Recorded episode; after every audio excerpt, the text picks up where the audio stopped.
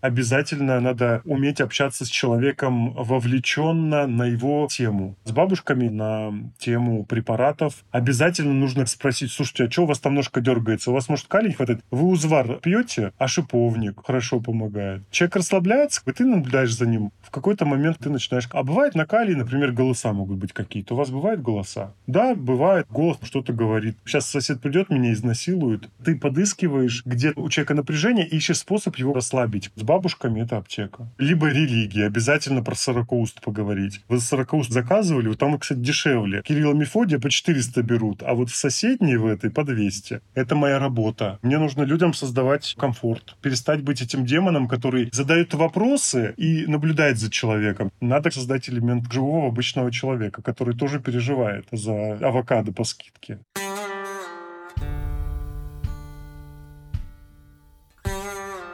Привет-привет! Меня зовут Миша Ронкайне, нас слушаете вы «Тюремный подкаст». Я беседую с людьми, которые сидели в тюрьмах по всему миру. А в этом сезоне и не только в тюрьмах, а еще и в психбольницах. В прошлых двух выпусках про них мне рассказали пациенты, а сегодня про психбольницу нам расскажет врач. Тот самый человек, к которому приводят психбольного, и он решает, даже не решает, вершит судьбу превращать человека в овоща или пока не надо. Ну, это масс-медиа. Фильмы, книги мне такой образ врача психбольницы навязали. Наверняка не только мне. И хорошо, тем ярче будет сейчас контраст с реальным врачом психбольницы Станиславом. Станислав в профессии уже 12 лет, и его сверхспособности, чуткость и любовь к пациентам, даже если они обмазывают все вокруг дерьмом или втыкают себе в глаза ложку. Про это будет в выпуске. Дослушивайте его до конца.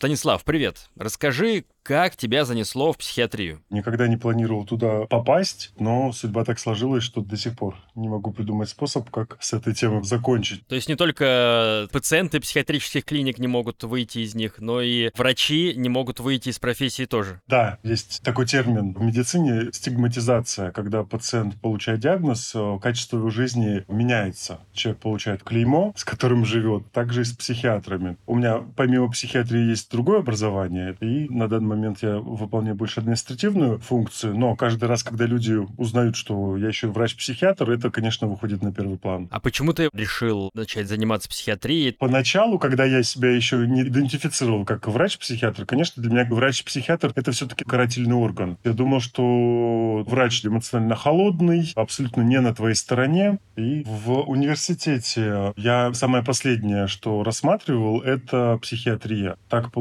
что у меня в группе староста была, она как раз была старостой студенческого научного общества по психиатрии. Она приглашала ее поддержать на каких-то выступлениях. И я, конечно, смотрел на это все и думал, что это точно не про меня, я там никогда в жизни не окажусь. Но за 6 лет выбора профессии мы 6 лет учимся, а потом получаем специализацию. Я понял, что кардиология ближе всего, но что-то мне неинтересно. Кто-то мне сказал, слушай, а почему бы тебе не пойти в психотерапию? Приятная, комфортная, уютная, чистая профессия, но есть один нюанс. Психотерапия — это все-таки специализация в психиатрии. И поэтому, если ты хочешь стать нормальным психотерапевтом, такая рекомендация, сходи, пожалуйста, в большую психиатрию. Ну, из этого начался мой путь. Я пошел в ординатуру по психиатрии. В ординатуре я всегда искал способ, как бы найти место комфортное, где бы избегать ярких событий. Но меня отправили на отделение, так называемое особо буйное, где поступали люди, у которых были очень брутальные нарушения психики, плюс еще это было связано с криминалом. Ну и, соответственно, в отделениях, если были пациенты, максимально агрессивные, их переводили на это отделение. В какой-то момент я понял, что это безумно интересно. То есть это была область для меня, которая заставила посмотреть на мир по-другому, на болезнь по-другому ты смотришь, на пациентов. Ты приходишь на работу, как будто бы картинка меняется. Вот как прием фильма, когда меняют цвет, ширину кадра. Конечно, меня это стало увлекать.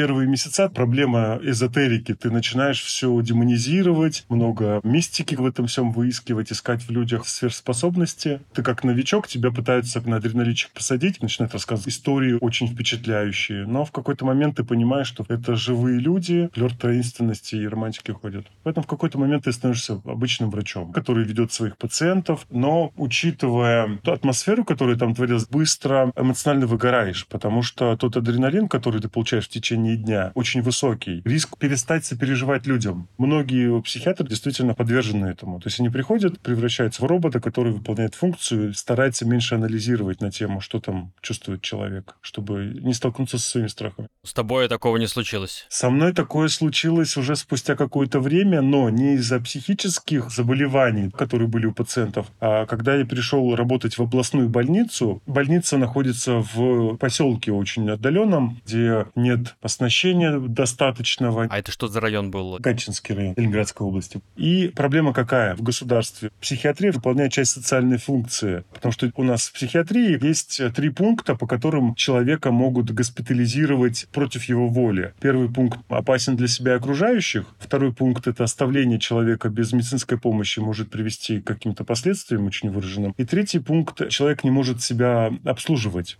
Там люди, которые, например, остались в пожилом возрасте без возможности, чтобы за ними кто-то ухаживал, то есть это умственно отсталые люди, люди с старческим слабоумием, их переводят в стационар психиатрический до определения в какой-нибудь интернат. И вот была такая проблема, что огромная больница, где ты на ночь остаешься один дежурить, терапевт должен там находиться, но его там нет. Один психиатр. Ты психиатр, ты банально не можешь лечить не психические болезни. И могло случиться так, что у тебя на руках начинают умирать люди. Ты не готов, потому что ты не врач-реаниматолог, который заточен на это. Тебе звонят из нескольких отделений, оповещая о том, что человек начинает умирать по разным причинам. Был пример, когда у меня была дилемма, куда бежать. Один пациент проглотил пуговицу и попал в дыхательные пути. У второго пациента отек легких начался, у третьего пациента болезнь сердца. И самое страшное, что скорая не может на себя взять такую нагрузку, потому что территория огромная, и ты понимаешь, что, скорее всего, достаточно неохотно едет скорая помощь психиатрическую больницу. Потому что есть такое понятие, что, ну, если психиатрия, значит, там уже человек социуму не полезен, и часто очень конфликты были с человеком, который диспетчер. Начинается длительная беседа. То есть ты должен обосновать человека без медицинского образования, что ты у человека подозреваешь состояние опасное для жизни. На это, конечно, выматывало. То есть я понимаю, в какой-то момент я стал эмоционально выгорать. А как ты справился-то с той ситуацией, когда у тебя три пациента умирают в одну ночь? Там было больше пациентов за эту ночь. Констатация смерти было 8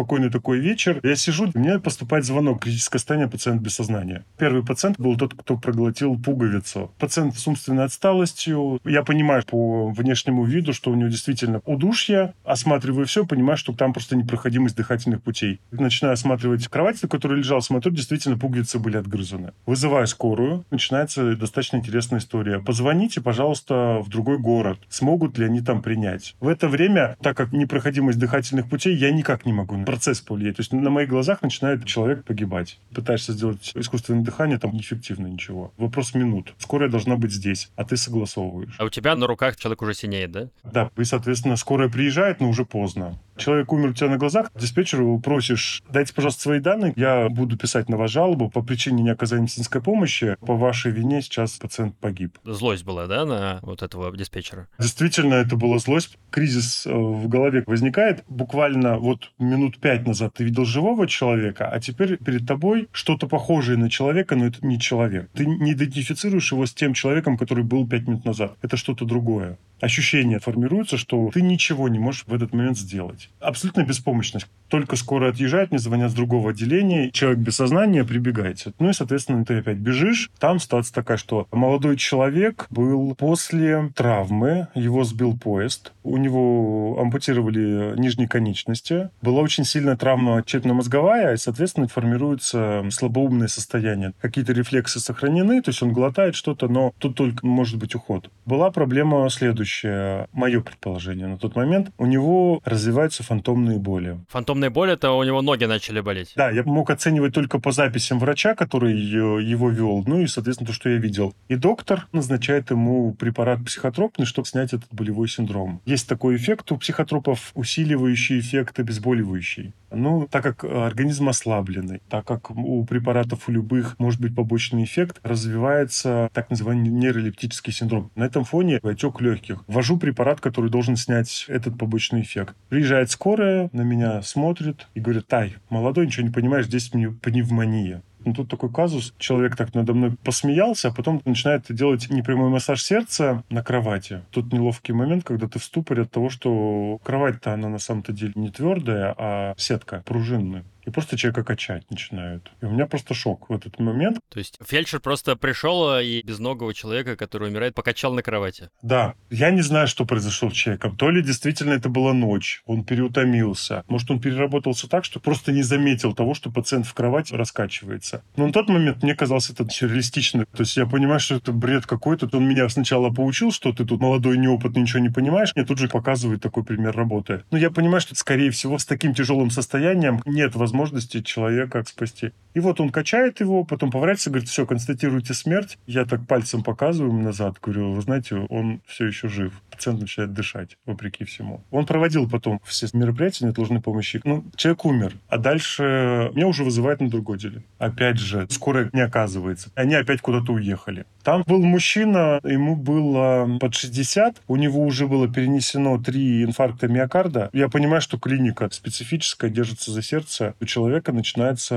острый коронарный синдром. Но я же не могу ничего сделать. Анализы кардиограмму сделать я не могу. Есть аппарат, есть врач в лице меня, который может расшифровать кардиограмму. Но работают медсестры, которые не прошли это обучение. Поэтому ЭКГ-аппарат не выдавали. И я вызываю, опять же, диспетчер начинает говорить, с чего вы взяли, что у него острый коронарный синдром? У вас же там психиатрия. И тут как бы слов даже никаких нет. Начинается какой-то нелепый диалог. Скорая приезжает, и пока везли, в больнице человека не стало. Что произошло дальше? Как продолжалась эта ночь? Поступает женщина, ее привезли ночью, она алкоголизировалась длительное время, у нее на этом фоне стали возникать судорожные приступы, она общается, видит галлюцинации. Когда-то работала медсестрой в больнице. Человек долго выпивает, и все смотрят, что с ней произошло. Была красивая, эффектная женщина. Я смотрю документацию, смотрю заключение невролога, который пишет, черепно-мозговой патологии не выявлено. Ну, соответственно, констатирую то, что у человека психоз на фоне длительного приема алкоголя, так называемая белая горячка. Я назначаю ей препараты капельно, внутривенно, чтобы она смогла уснуть, чтобы галлюцинации эти убрать. И персонал расценил это, будто бы снотворное подействовало, все хорошо. Человек засыпает. А в этот момент как раз было все нехорошо, то есть человек уже в кому уходит, соответственно, мы его теряем. И одна внимательная медсестра увидела что-то странное, она вообще не шевелится, и вызвали меня, когда уже было поздно. Попытка ее завести была неудачная. Как та ночь в итоге закончилась? Сколько людей погибло?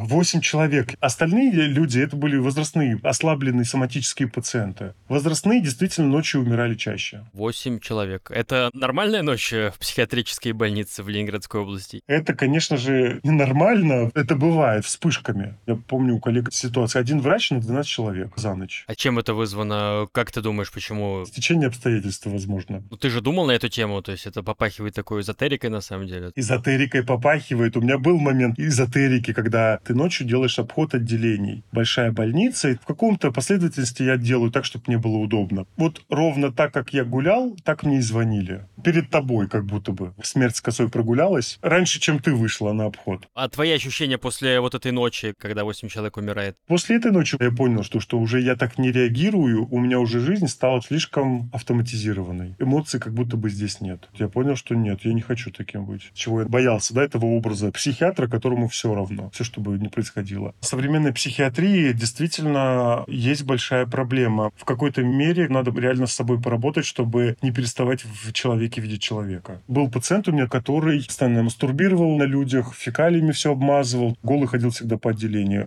Сложный был пациент. Ему 24 года было. И тебе кажется, что все, есть тело, а есть животное, но человека там нет в этом. Но в какой-то момент ты понимаешь, что подобрал ему терапию, и настолько хорошо препарат отработал, что человек восстанавливается нормальная критика к своему поведению, перестает так себя вести, уходит симптоматика. Ну, грех какой за мной был ужасный. Все-таки я хотел бы сделать более-менее управляемым, чтобы хотя бы не мастурбировал фекалиями, все не обмазывал. А на самом-то деле препарат настолько хорошо отработал, что он вернул его к жизни, социальной. И с каждым годом человек настолько социализируется, возвращается к жизни, что ты наблюдаешь, и у тебя шок. Каждый год на протяжении длительного времени, после уже выписки его, родители звонили мне и делали такой отчет, что вот мы принимаем такую-то дозировку, у нас все хорошо, он работать стал дворником, потом учиться пошел, друзья появились, потом девушку встретил, съехал, живет отдельно. Вообще в голове не укладывалось, что это пациент не в такой терминальной стадии, когда уже возврат интеллекта нет. Шизофрения – такое удивительное заболевание, что там интеллекта может быть сохранный, достаточно высокий. И когда человека вводишь из этого психотического состояния, он может быть абсолютно таким же человеком, как и ты. А что вообще делают э, с такими пациентами э, санитары? В отделении человек, который явно нарушает общественный порядок, мастурбирует прилюдно, или какает и начинает стены мазать? Конечно же, это мягкая фиксация, так называемая, когда человеку умелые люди могут простынью зафиксировать и сделать укол седативный.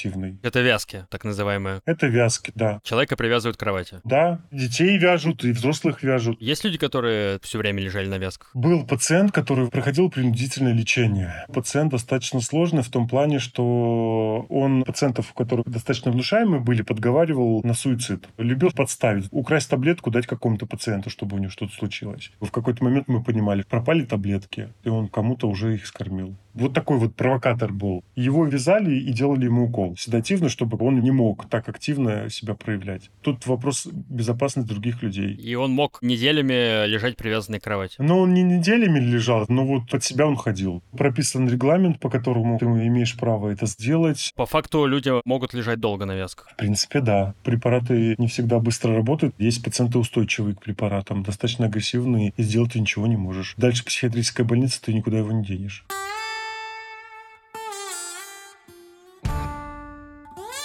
Какого размера была эта сельская больница и сколько в ней находилось пациентов? Нормально. 800 пациентов лежало. Обычно, когда говорят о провинциальных психиатрических больницах, сразу, знаешь, представляешь себе фильмы «Балабановская атмосфера», где нет штукатурки, где все облезлое, вот все такое. Так она выглядела? Я работал в Петербурге. В плане материальной базы один в один. Ремонт в плане санитарно-гигиенических норм, там все соответствовало. То есть было чисто. Понятное дело, это не было местом, где уютно, приятно, красиво. Проходы в палаты открыты, спокойно наблюдается, дверей нигде нет. И люди спят, как в казарме. То есть рядышком стоят кровати. Чувствовалось, что это совок? Или все-таки продвинулись мы оттуда? Я бы сказал, это пережиток совка. В совке был такой элемент, когда были отделения, где досуговые мероприятия были. В этой больнице когда-то была ферма. Они присматривали за животными. У пациентов было занятие потрогать животное, погладить, позаниматься чем-то. А в наше время условий таких нет. Ни теплиц, ни ферм. А как э, в знаменитой песне «Здорово, начальник, начальник, привет, у нас тут тепло, котлетки в обед». Помнишь эту песню? Поторопись, у нас сейчас котлетки с макарошками, нет, с поторопись.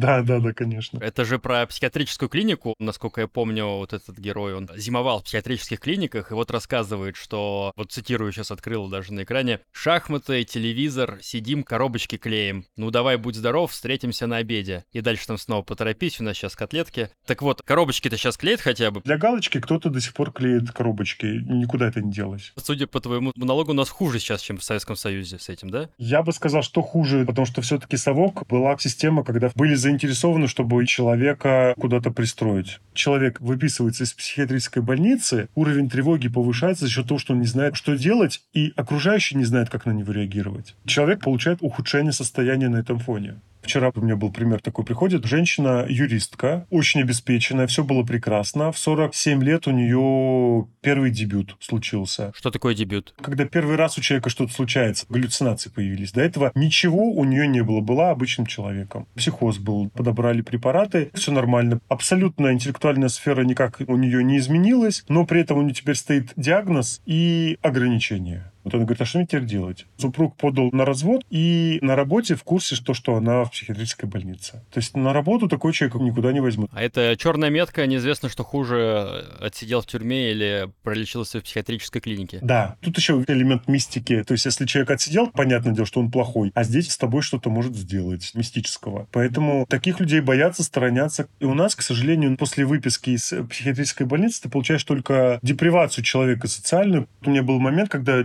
консультировал маму. Мама жаловалась на проблемы со сном. Пришла ее дочка, девочке 17-18 лет. Я смотрю, понимаю, что у человека очень-очень смущающее состояние. Я говорю, давайте я вашу дочь еще проконсультирую. И дочь рассказывает, что у нее голоса видения, замирает. У нас есть такая практика, мы диагнозы не говорим. Я сказал, что это недостаток каких-то веществ у тебя, тебе нужно подобрать терапию. Но кто-то из персонала сказал, что да у тебя шиза. Ее пролечили, и вот она вышла с моментом, так у меня шиза. У человека на этом фоне развивается тревожно депрессивная симптоматика. Когда человек не знает, что с этим делать. Насколько есть перспективы счастливой жизни. Чувствуется эта энергетика, этих людей видно. На улице идешь, ты можешь отличить человека, у которого что-то не так. Конечно, тревогу мы видим. И у людей с шизофренией уровень тревоги колоссальный. Мы же не всегда понимаем, правду говорит человек или неправду. Когда я общаюсь с пациентами, место, куда я смотрю пациентам, это не глаза. Я всегда смотрю на шею. Для меня шея такое самое показательное место. Куда я смотрю пристально? Когда ты говоришь какие-то слова, у человека там возникает реакция. То есть ты видишь сглатывание, пульсацию ты видишь, появляются пятна, двигается, чешет, трогает эту шею. Шея такое место, которое сложно контролировать, скрыть. Человек начал сглатывать, означает, что у него поднялся уровень тревоги или что? Да, слюны на стрессе все равно будет больше. Либо она густая будет, либо слишком жидкая. Адреналин выбросился, поэтому он бы занервничал. Отслеживаешь, какие слова вызывают у него такую ассоциацию и наблюдаешь. Ты говоришь на какую-то тему, человек меняется. Засуетился, сжался, видимо, страх нарастает, тревога, соответственно, с человеком что-то происходит. Говоришь про маму что-то, у человека начинается вегетативная реакция. Он начинает переживать. Отметил себе. Так, мама. Про шею мы поняли, а что еще может э, рассказать о человеке, его состоянии, кроме шеи? Спина. Как он сел на краешек, облокотился как-то.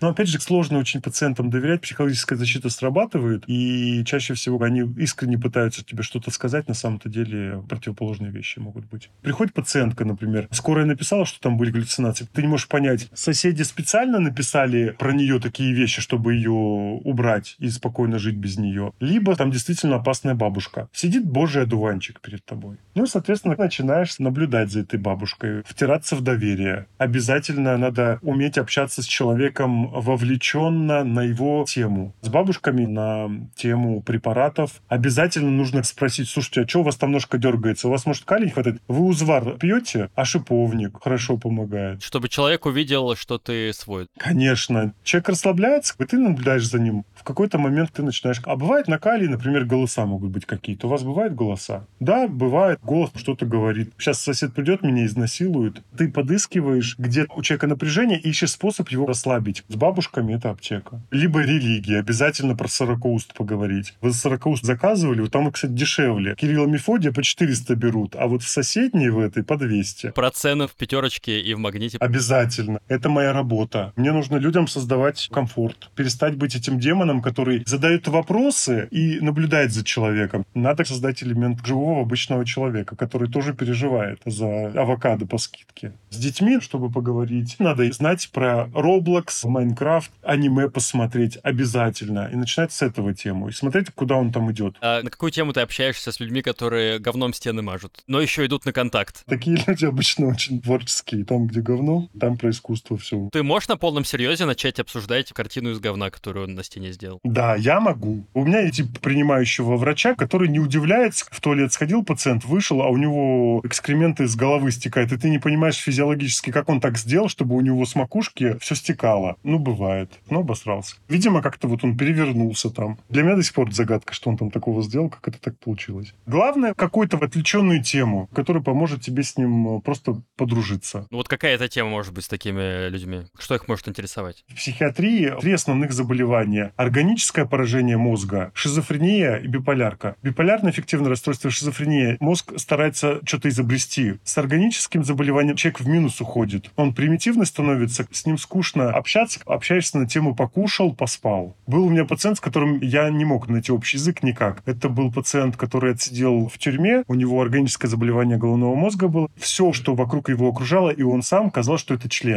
То есть стены из членов, он сам огромный член, руки из членов. На все был ответ очень простой. Сперма и члены. Два слова, отвечающие на все вопросы. Какой ты вопрос не задашь, почему вы не пьете таблетки? Потому что они в форме членов. Что-то получилось с ним все-таки сделать? Я заведующий попросил забрать. Говорю, поговорить с ними получится. Моя методика не работает. Я сдаюсь. Просто надо медикаментозно его вести. Заведующая забрала, назначила ему препараты. Они симптоматику никак не меняли, но она не парилась по этому поводу, а я парился.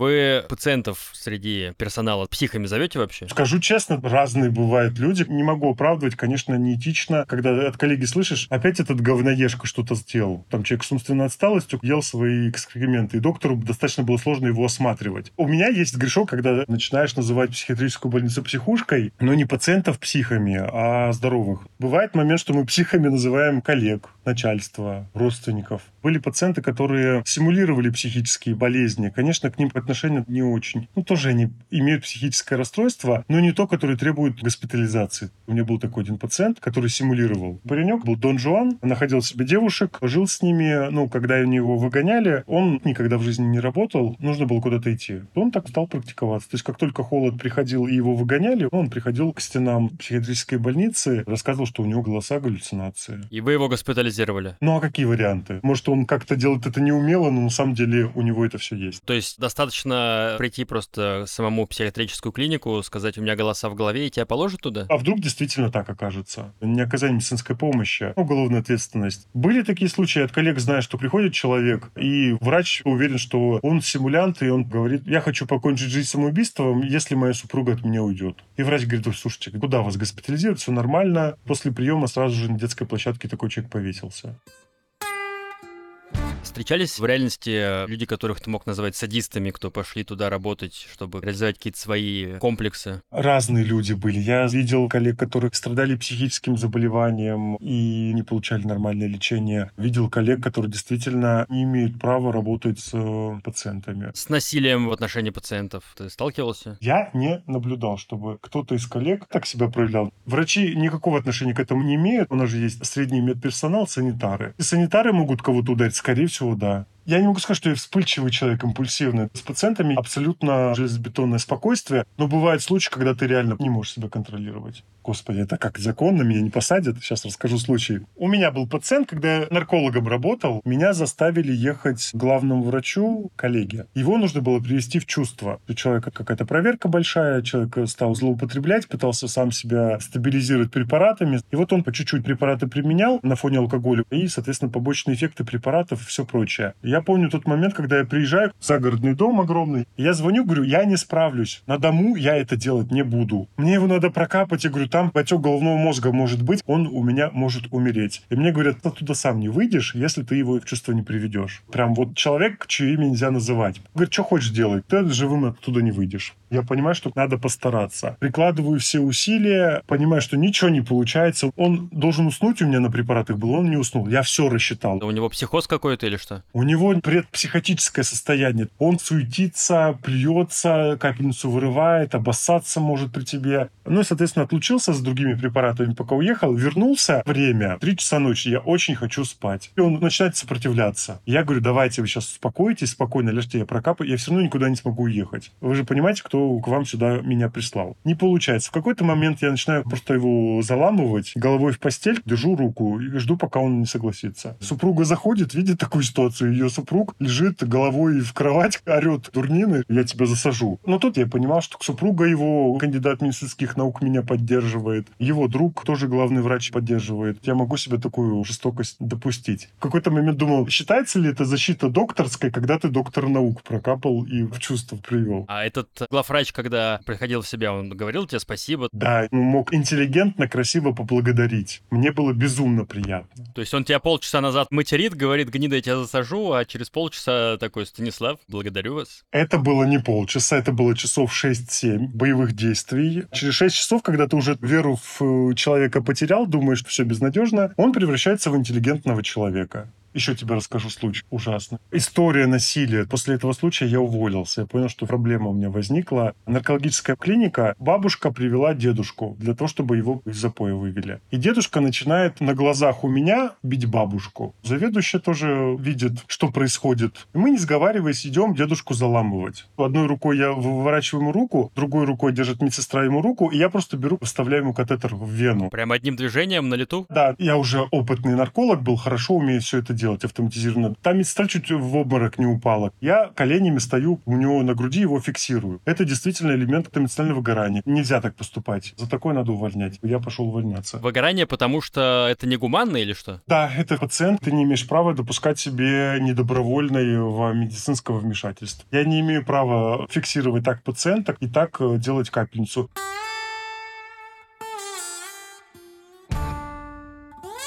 А зачем ты вообще ездил прокапывать людей на дом? В какой-то момент ты начинаешь становиться человеком коммерческим, зарабатывать на этом деньги. И поэтому ездил на дом, оказывал помощь. Были какие-то очень известные люди, к которым ты приезжал вот по наркологическим поводам? Были известные лица, были мои преподаватели когда-то. Ты мне, зараза, по депрессиям на зачете поставил тройку. Что с тобой произошло? Зачем ты это делаешь? В какой-то момент я понял, что какой бы ты сильный, умный, волевой человек не был, алкоголь имеет такую особенность, как аллергическая реакция. Есть люди, которые действительно в таком состоянии собой не контролируют. Работая в наркологии, избавился от такой пагубной привычки хоть какую-то порцию алкоголя получать, потому что алкоголь — это сложный психоактивный препарат. Ты сам не пьешь? Я не пью. Когда меня спрашивают, почему я не пью, я начинаю рассказывать все эти прекрасные истории, что происходило. Например, расскажи что-нибудь. Самая яркая история, которая меня потрясла. Я пришел в отделение, был там дедушка. Он лежал в этой больнице уже давно. Классный, абсолютно приятный в общении, начитанный. Всем помогал, заботился о пациентах. У меня был вопрос, что ж там с ним такого произошло? Почему он здесь оказался? Я прочитал его историю. Жил себе человек, был главным инженером на заводе. Алкоголь не употреблял. Классный семьянин, классный человек. Вышел на пенсию, переехал с супругой на дачу, там стал жить познакомился с местными старожилами дедами, стал выпивать. В какой-то момент у него внезапно случился психоз. Почему алкоголь опаснее, чем шизофрения намного? Человек в шизофрении понимает, что видения, которые он видит, они сделанные, они не настоящие. Он отличает их от реальности. А человек в алкогольном психозе, либо при травме головного мозга, у него абсолютно картинка идентична натуральной. Он не может отличить, и он потом не помнит, что произошло. И вот представь ситуацию, он приходит домой, видит, что вокруг черти пляшут. Он хватает этого черта, несет в баню, берет топор, чтобы его порубить. Закрывает дверь, начинает рубить его, чтобы спасти всех. А этим чертом оказывается его внучка, пять лет было, и его супруга в окно видит, как все это происходит. Человек выходит из психоза в сознании, приходит, для него этого ничего не было. Он повеселился с дедами, дальше ничего не помнит. А дальше ситуация такая. Все родственники, которые его окружали, все, он изгой. Они точно не смогут общаться. И когда он узнал причину, почему его оставили, там момент того, что все, депрессивная симптоматика очень сложная, риск того, что он закончит жизнь самоубийством, колоссально высокая. Ты считаешь, на суде это должно быть отягчающим или облегчающим э, обстоятельством? В каком состоянии он был? Когда совершалось преступление, мотивов-то никаких не было, там человека-то не было. По большому счету, там не было длительной алкоголизации, там морального поведения не было. Это просто стечение обстоятельств. Выпил алкоголь, вызвало это состояние изменения у человека, он стремился к этому? Нет. Отдавал ли отчет, что он делает? Нет, абсолютно. Ну, то есть, по-твоему, это должно быть оправдывающее обстоятельство, которое смягчает вину? Я считаю, что да, конечно. Но его, судя по всему, в тюрьму не посадили, к вам отправили? Да, его отправили на лечение. Это болезнь была. У меня был закон парных случаев. Два пациента, которые одинаковую симптоматику выдавали. Вот эти истории, когда супруга беременная, муж на радостях выпили и стали гоняться за супругой, им казалось, что в животе рыба плавает. И вот они хотели эту рыбу достать из живота, спасти супругу. Достали? Слава богу, нет. У одной царапины какие-то были, порезы поверхностные, вторая убежала.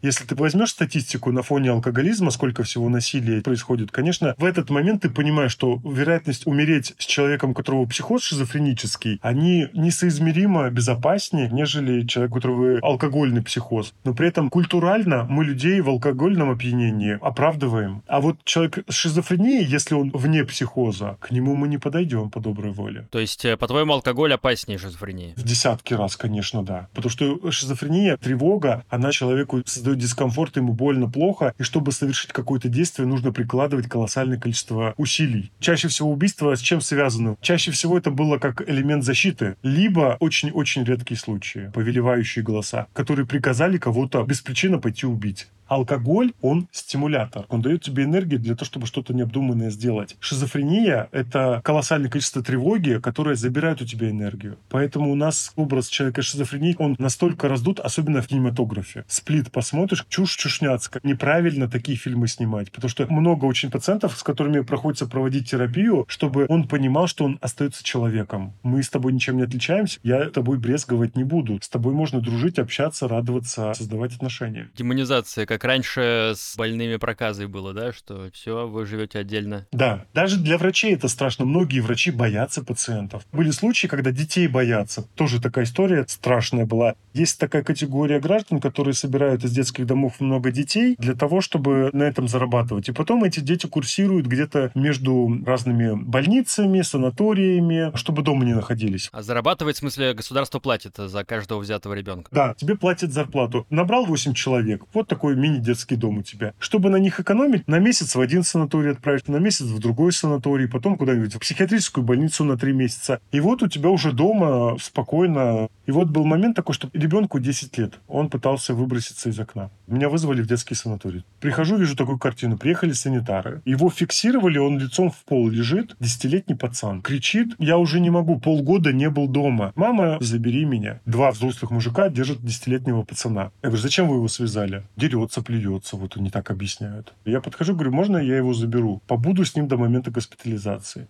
Можно очень легко это психомоторное возбуждение убрать. Все эти стандарты памятки лежат у каждой медсестры на столе. Что нужно делать? Санитары этих памяток как будто бы не знают. Понятное дело, что там бригада, наверное, с детьми они не встречаются от слова совсем. Просто вызвали. Вот им не повезло. Они не знали, как с ребенком себя вести. И, соответственно, я беру ребенка за руку, понимаю, что ему нужно в туалет сходить, успокоить, поговорить с ним, сесть на колени на уровне глаз, пообщаться, успокоить, привести в чувство, пойти посмотреть мультики. Также с пациентами, которые взрослые. Пусть будет это 30-летний мужик в психозе, абсолютно такая же тактика будет поведения, потому что на самом-то деле эти люди очень уязвимы. Вот полиция привозит тебе человека в наручниках, они открывают наручники, дверь закрывают, и ты сидишь с человеком, которому в психомоторном возбуждении, которого недобровольно привезли. Сидит санитарка, медсестра, врач. Мы настолько выработали тактику вот этого спокойствия, мы не осуждаем, не оцениваем этот момент. Задача в этот момент помогать себе. Дышать правильно, сидеть правильно, расслабиться, быть незаметным, чтобы не было рефлекса «бей-беги», где либо ты нападаешь на человека, и он защищается, либо он тебя пытается стукнуть. Все люди, когда что-то такое происходит, требуют заботы и защиты, чтобы их успокоили. А у нас почему-то современное общество не может таких очевидных вещей принять. И поэтому среди врачей, среди обывателей тактика такая. Ты видишь человека в тревоге, ты его добиваешь. Рефлекс у тебя срабатывает. Был момент, пациент в возбуждении предупреждал, говорит, доктор, давайте быстрее дописывайте, либо вообще не надо, я сейчас могу вас ударить. Ты отводишь человека. Было такое, что реально на тебя нападали пациенты? В наркологии я был тем врачом, которого летело все. Героиновые наркоманы, вот эта так называемая ломка, они очень тяжело переживают. И они постоянно ходят, клянчат доктора, чтобы он что-то назначил ему. Либо снотворное, либо психотроп, либо наркотический анальгетик. Но надо терпеть. Я не могу во вред тебе этого сделать. Соответственно, я становлюсь тем неприятным врачом, и в меня телефоны летели. Но за все это время не было случая, чтобы на меня напал пациент. Угрозы жизни никогда не было? Угрозы жизни за 12 лет не помню. Очень часто предлагали наслать мне на порчу, остановить мне сердце. Такие предложения регулярно поступали. И всегда говорил, пожалуйста, если вам так легче станет. Махали руками, что-то пытались сделать, ничего не происходило. Был когда-нибудь момент, когда действительно что-то тебе показали непонятное, мистическое? Не было. Все это тревога и хорошая фантазия Позже если мы говорим про наркологию, можешь рассказать вообще, как сейчас выглядит наркообщество наше? Кого сейчас больше всего? Алкоголиков, солевых, э, героиновых? Как меняется все? Наркотики, я считаю, что это все-таки культурально обусловлено. После нулевых был период, когда амфетамины, экстази были, спиды. Потом ТГК было в моте. ТГК — это трава. Трава, да. Считали, что все это прекрасно, никаких последствий нету. Хотя на самом деле ты оценишь последствия только лет через 10. Память начнет разваливаться, будешь вязким, тугоподвижным. Был момент, когда мне с пеной у рта доказывали, что на траве галлюциноза никакого не может быть. На следующий день я прихожу на работу в отделение токсикологии и вижу этих пациентов, которые галлюцинируют активно. Сейчас, конечно, это соли, потому что это доступно, это транслируется, то есть культура влияет на потребление. Песни появляются, и люди романтизируют такое состояние. Есть какое-то творчество, посвященное солям? Фильмы, шутки. Когда я работал с детьми, шутки про соли — это такой must-have песня про девочку, употребляющую мифедрон, оно же все равно воздействует. Человек сначала привыкает к тому, что это есть, а потом, когда ему предлагают, у него внутреннего конфликта сильного нет. Посмотри сейчас Инстаграм открой. Ежовик популяризирован. Что такое ежовик? Это грибы. Микродозинг и все прочее. Людям объясняют, что какие-то галлюциногенные можно употреблять. Нормально. Яды можно употреблять. Откуда они эти данные берут? Непонятно.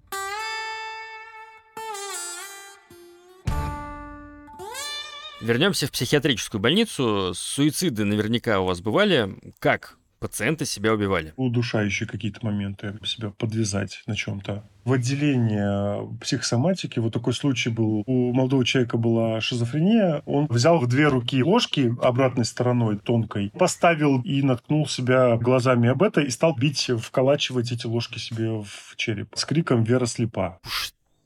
Человек сам себе глаза ложкой выдавил, он остался слеп? Да, конечно, глаз там не было, потом он себе пытался половые органы оторвать. Это шизофрения, там такое состояние, что болевая чувствительность у таких людей, она специфическая, они ее не чувствуют. Настолько человеку плохо, настолько больно внутри от состояния от этого, что человек себе может руку отрезать, для него это будет не боль. Поэтому он может это перенести. Человек может спороть себе живот и пойти дальше. Такие пациенты могут, конечно, впечатлять. И есть отделение ургентное, где глотают стекла, отрезают себе конечности. То есть травматизация очень сильная, но это такое состояние у человека. У них своя боль. Она странная, специфическая. Они описывают эти переживания. Там в голове у меня труба, по которой капает вода, там сидит, квакает лягушка, и ему от этого больно. Станислав, а можешь э, рассказать про самых интересных пациентов из твоей практики, которые тебе запомнились чем-то? Самые интересные пациенты — это первый, потому что это было ярко. Была пациентка, она считала, что сверху у нее происхождение, что она ребенок рожден специально специально, чтобы спасти эту планету. И в какой-то момент я понимаю, что закончились препараты. Остались препараты, которые ей не подходят. У нее симптоматика сложная была. У нее давление повышалось, рвота очень сильная была. Заговариваешь таблетку, говоришь, что это лучшая таблетка, нигде такой нет, только тебе достал, никому не говори. Выпивай, давление идеально. Для меня это был яркий пациент. Раньше, ну, советское время такая нарицательная история была про психобольницы, типа у нас там пять Наполеонов. Сейчас есть Наполеоны, Путины и прочие товарищи. В шизофрении есть мода. Кинематограф поменял клинику психических расстройств. До этого были Наполеоны. То есть Наполеонов сейчас нет? Нет. Сейчас модно в экстрасенсорику играть. Все пациенты, они обладают экстрасенсорными способностями.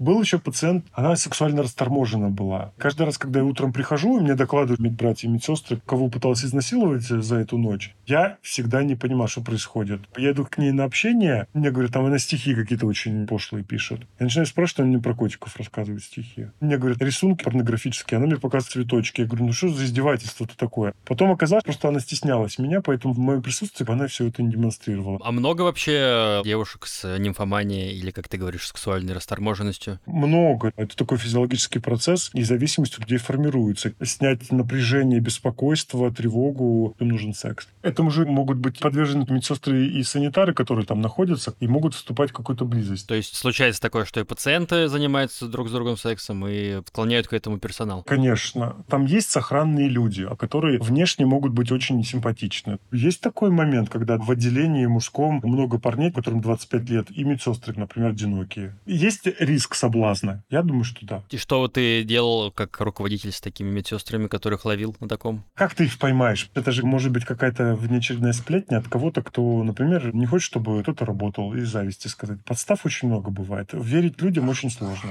Рассказы были, но выходит это за грани чего-то такого аморального. Секс это аморально или нет? Как будто бы мы запрещаем людям любить и заниматься сексом. Почему нет?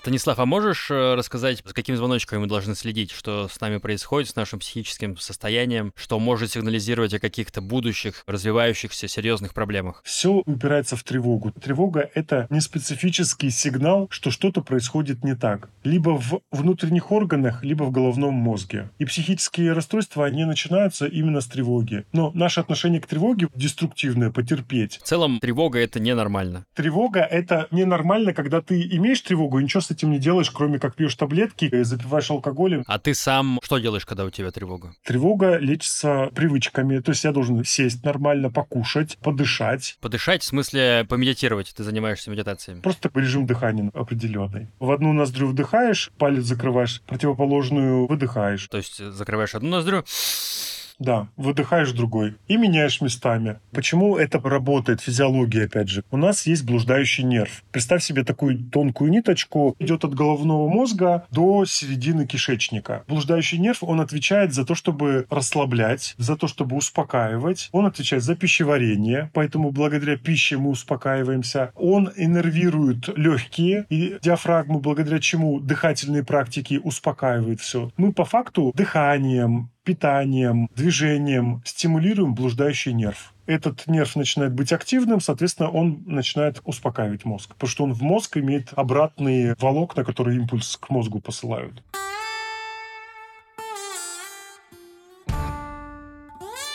Есть ли у тебя какие-то специфические привычки, которые свойственны только психиатрам? Я сейчас работаю, например, на руководящей должности, мне все открывают дверь, чтобы пройти. Я не могу этого сделать. Я первый не пройду, потому что у меня привычка есть, я не могу, чтобы за мной кто-то шел.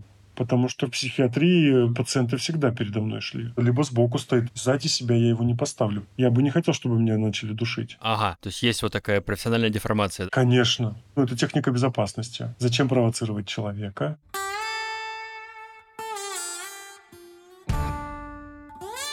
А наша психиатрия отечественная, российская, она все-таки людей лечит или больше вредит? Давай будем честны, без психиатрической больницы люди бы страдали бы больше, даже без той, которая есть в России. Конечно, хочется побухтеть и сказать, что все ужасно, кошмарно, печально. Вообще, типа, это вред, надо закрывать все психиатрические больницы. Но как только мы это сделаем, мы поймем, что людям стало плохо и больно. Мы можем много осуждать психиатрические клиники, но я тебе скажу так, для большинства пациентов, которые поступают в психотическом состоянии, интерьер, состояние, атмосфера, его это не смущает. Станислав, спасибо тебе за рассказ. Интересно было послушать, как выглядит психиатрия, психиатрические клиники, в частности, от человека, который, с другой стороны, баррикад адвокат, скажем так, не пациент, а наоборот врач. Благодарю тебя. Пока. Спасибо тебе за формат. Интересные вопросы. Было круто. Пока. Друзья, спасибо, что дослушали выпуск до конца. Из дополнительных материалов у нас сегодня фотографии героя, фото психбольницы, в которой работал Станислав, вот когда 8 человек за ночь умерли, и подборка других историй врачей-психиатров. Все это уже в моих Boosty и Патреоне. Напомню, что подписываясь на них, вы даете деньги на то, чтобы тюремный подкаст выходил дальше. Не будет вас, не будет таких историй, какую вы сейчас услышали. Спасибо. Ссылки на Boosty и Patreon в описании. Переходите.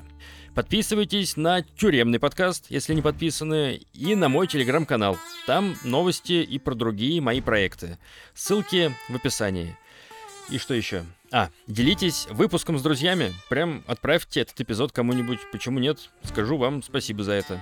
Меня зовут Миша Ронкайнен. Над выпуском работали Николай Денисов, Максим Кремнев и Яна Кулакова. Услышимся в следующий вторник. Пока!